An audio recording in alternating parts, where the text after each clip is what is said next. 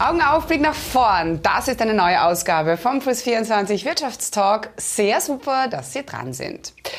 Heute wieder mit einem Global Player in der Sendung. Ich werde gleich mit Marianne Neumüller-Klapper plaudern. Also sie verantwortet unter anderem die Nachhaltigkeitsagenten für Nespresso Österreich. Wo liegen in Zeiten der Klimakrise für den Kaffeekapselhersteller die größten Herausforderungen? Hm, sehr spannend. Dranbleiben, los geht's. Damit herzlich willkommen im Puls 24 Wirtschaftstalk Marianne Neumüller-Klapper. Hallo Marianne, schön, dass du dir Zeit nimmst. Ja, hallo. Endlich kann man sich ja auch wieder face-to-face -face sehen. Das freut ja, mich sehr. Ja, das freut mich auch besonders, dass wir uns sehen können. Ja. Liebe Marianne, die ÖsterreicherInnen sind ja sehr große KaffeetrinkerInnen. Ich glaube, es sind so 162 Liter pro Nase pro Jahr, die wir trinken. Das ist auch im internationalen Vergleich ziemlich viel. Was ist denn den Konsumentinnen heute und in Zukunft ganz besonders wichtig beim Kaffee trinken, jetzt mal abseits vom tollen Geschmack? Mhm. Also Qualität ist wichtig und auch nachhaltig angebauter Kaffee ist für die Konsumenten und Konsumentinnen immer wichtiger. Und äh, sie beschäftigen sich auch gerne mit Kaffeerezepten. Also das heißt ein bisschen spielen, Kaffeecocktails, äh, das kommt immer mehr in Mode. Mhm. Also die Nachhaltigkeit ist, ist, ist, ist wesentlich. Jetzt verpackt Nespresso bekanntlich in kleinen Kapseln. Die aber gerade mal, und das finde ich sehr spannend, rund 20 Prozent des CO2-Fußabdrucks einer Tasse Nespresso-Kaffee ausmachen sollen. Wo steckt denn da konkret der Rest der Emissionen? Ja, der Rest der Emissionen, der steckt schon beim Kaffeeanbau, nämlich ca. 50 Prozent des CO2-Fußabdruckes und der Umweltauswirkungen entsteht schon beim Feld, beim Kaffeeanbau. Und wo liegen da in Zukunft die größten Herausforderungen, euch da nachhaltiger zu werden? Das muss sich natürlich in irgendeiner Form ändern. Ja, es geht um die regenerative Landwirtschaft, also die Art und Weise, wie Kaffee angebaut wird. Das heißt, hier muss man nachhaltiger agieren, äh, von einer konventionellen Landwirtschaft mehr in Richtung regenerativer Landwirtschaft zu gehen und die Farmer und Farmerinnen auf diesem Weg zu begleiten. In der Natur passiert das nicht von heute auf morgen. Das geht nicht so schnipp und es ist alles gut, sondern das dauert seine Zeit, bis Boden wieder aufgebaut ist, äh, bis die Humus Humusdecke wiederhergestellt ist.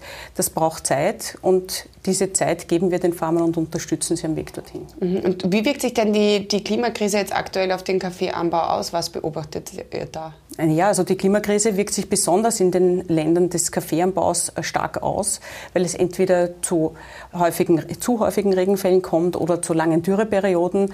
Und wenn also der, der Regen in der falschen Zeit des Kaffeewuchses stattfindet, dann gibt es keine Erträge. Und damit ähm, die Farm die Familie, das sind meistens Kleinbauern, die haben dann kein Einkommen. Und das ist natürlich dramatisch. Ja? Und da muss man die Farmen unterstützen, dass sie auch resilienter werden. Und wie macht ihr das konkret? Was habt ihr da für Projekte am Laufen? Also Nespresso arbeitet ja direkt mit 120.000 Farmern äh, zusammen, direkt zusammen und hat 400 Agronomen. Das sind Agrarwissenschaftler, die am Feld mit den Farmern arbeiten, die die Farmer unterstützen, auf der einen Seite die gute Qualität, die unsere Kunden so schätzen, zu liefern, aber auf nachhaltige Art und Weise. Das ist ganz wichtig. Das heißt, ihnen zu zeigen, wie man besser mit dem Einklang mit der Natur arbeiten kann, sprich Schattenbäume pflanzen, andere Früchte auch zu, äh, zu pflanzen auf der Kaffeeplantage, wie zum Beispiel Avocadobaum oder andere Früchte, von denen der Farmer dann auch ein Einkommen beziehen kann. Ach so, also ihr pflanzt die Avocadobäume, die dann gleichzeitig Schatten für die Kaffeebohne äh, geben und, und somit haben die ein doppeltes Einkommen? Ganz genau. Sie können von der Avocado leben, sie können vom Kaffee leben und der Kaffee wächst auch besser, weil er im Schatten steht. Mhm. Ja? Also Schattenbäume sind ganz, ganz wichtig. Jetzt hat Kaffee natürlich enorme Lieferketten, Transportwege, das ist eh klar. Wo lässt sich da CO2 einsparen? Ich meine, alles mit der Bahn wird auch nicht gehen. Naja, also der Transport macht so ungefähr 6 bis 7 Prozent des gesamten CO2-Fußabdruckes einer Tasse Kaffee aus. Also das ist jetzt, man glaubt immer, der Transport ist ganz groß und, und ganz äh, schrecklich. Ja, hier kann man natürlich auch weiter optimieren, aber es ist nur ein sehr kleiner Hebel. Ähm, jeder Kaffee, der in Österreich von Espresso getrunken wird, ist mit der Bahn aus der Schweiz, wo er produziert wurde, hierher gerollt. Und dann stellen wir, wenn unsere Kunden bestellen, äh, innerhalb äh, von 24 Stunden mit der Post CO2-neutral zu. Mhm. Das heißt, äh, und die Post macht auch schon Initiativen, zum Beispiel in Graz, wo CO2-frei zugestellt wird. Also das heißt, hier ist auch sehr viel im Gange. Jetzt fehlen es noch 20 Prozent, oder? Ja. wo, wo, wo, wo, verstecken sich die noch? Naja, die Zubereitung ist mhm. natürlich ein großer so, ja, Punkt klar. mit ja. der Maschine in Summe. Mhm. Ja. Das sind die restlichen 20 Prozent? Dort, dort habe ich dann noch die, die 20 Prozent. Jetzt, äh, die Kapseln bestehen aus recyceltem Aluminium. Aber warum trotzdem Aluminium? Aluminium schützt den Kaffee am besten vor den Einflüssen von Licht, Luft und Feuchtigkeit. Äh, Kaffee ist nämlich sehr anfällig, die Kaffeearomen sind sehr schnell flüchtig. Man merkt es, wenn man eine, eine Packung Kaffee aufmacht, dann strömt der wunderbare Kaffeeduft raus, aber der soll ja nicht in der Luft sein, sondern der soll ja dann in der Tasse landen und die Kapsel ermöglicht das. Und Aluminium schließt wirklich hermetisch ab, wie ein Aromatresor. Ihr habt eine Sammelquote, also von mhm. euren Kapseln, bei äh, circa einem Drittel mhm. weltweit. Also da geht definitiv mehr. Wie, wie wollt ihr das schaffen? Welche Strategie habt ihr da? Ja, also in Österreich sind es äh, ziemlich genau 36 Prozent äh, die, äh, der Kapseln. Wir sind, wir sind brave Sammler. Wir sind brave Sammler. Man muss dazu sagen, äh, dass die Kapsel laut Gesetz äh, keine Verpackung ist, sondern ein Produkt ist und damit also laut Gesetz im Restmüll landen müsste. Deshalb hat, hat sich Nespresso schon 2009 äh, dazu äh, bekannt und gesagt, wir müssen etwas tun und hat ein Sammelsystem aufgebaut. Gemeinsam mit der ARA Plus haben wir das aufgebaut, ein freiwilliges Sammelsystem und äh, wir bringen damit die, die Sammeltonnen noch näher an die Kunden. Und je näher man sie an die Kunden bringt, umso mehr wird auch gesammelt, das merken wir.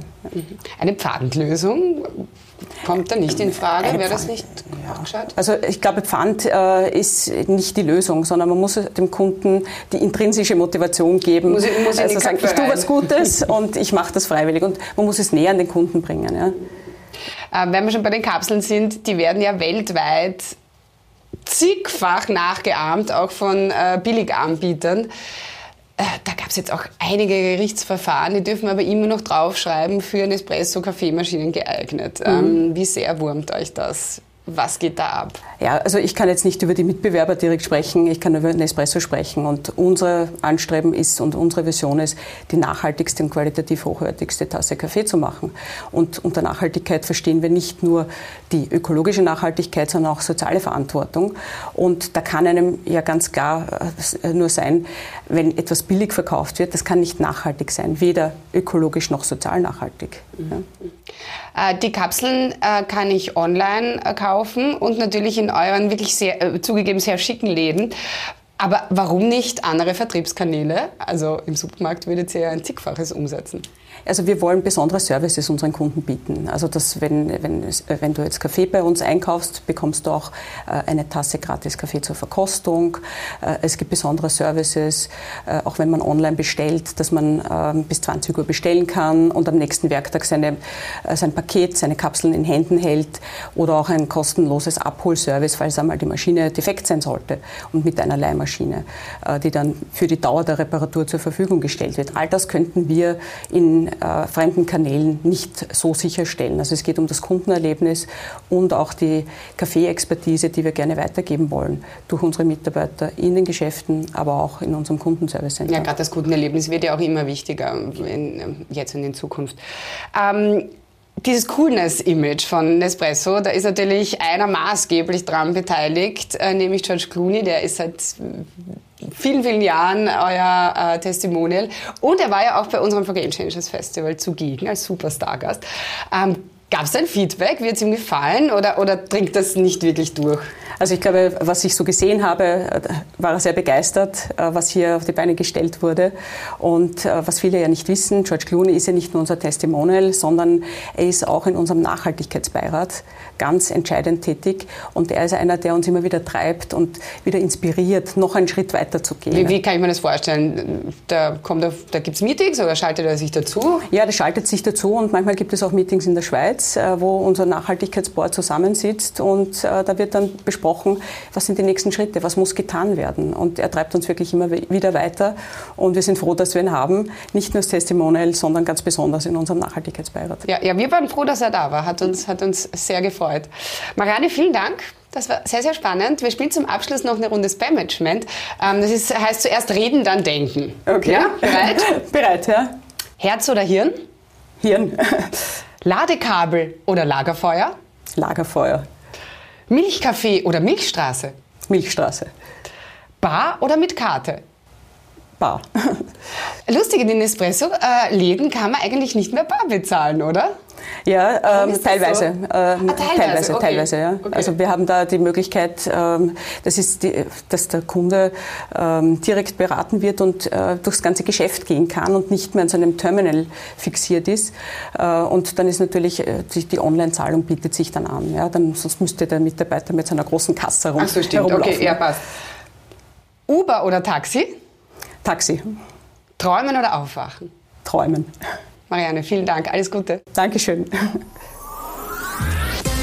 Damit danke, dem Plus 24 Wirtschaftstalk gibt es natürlich nächste Woche wieder mit einem neuen Spitzengast. What else?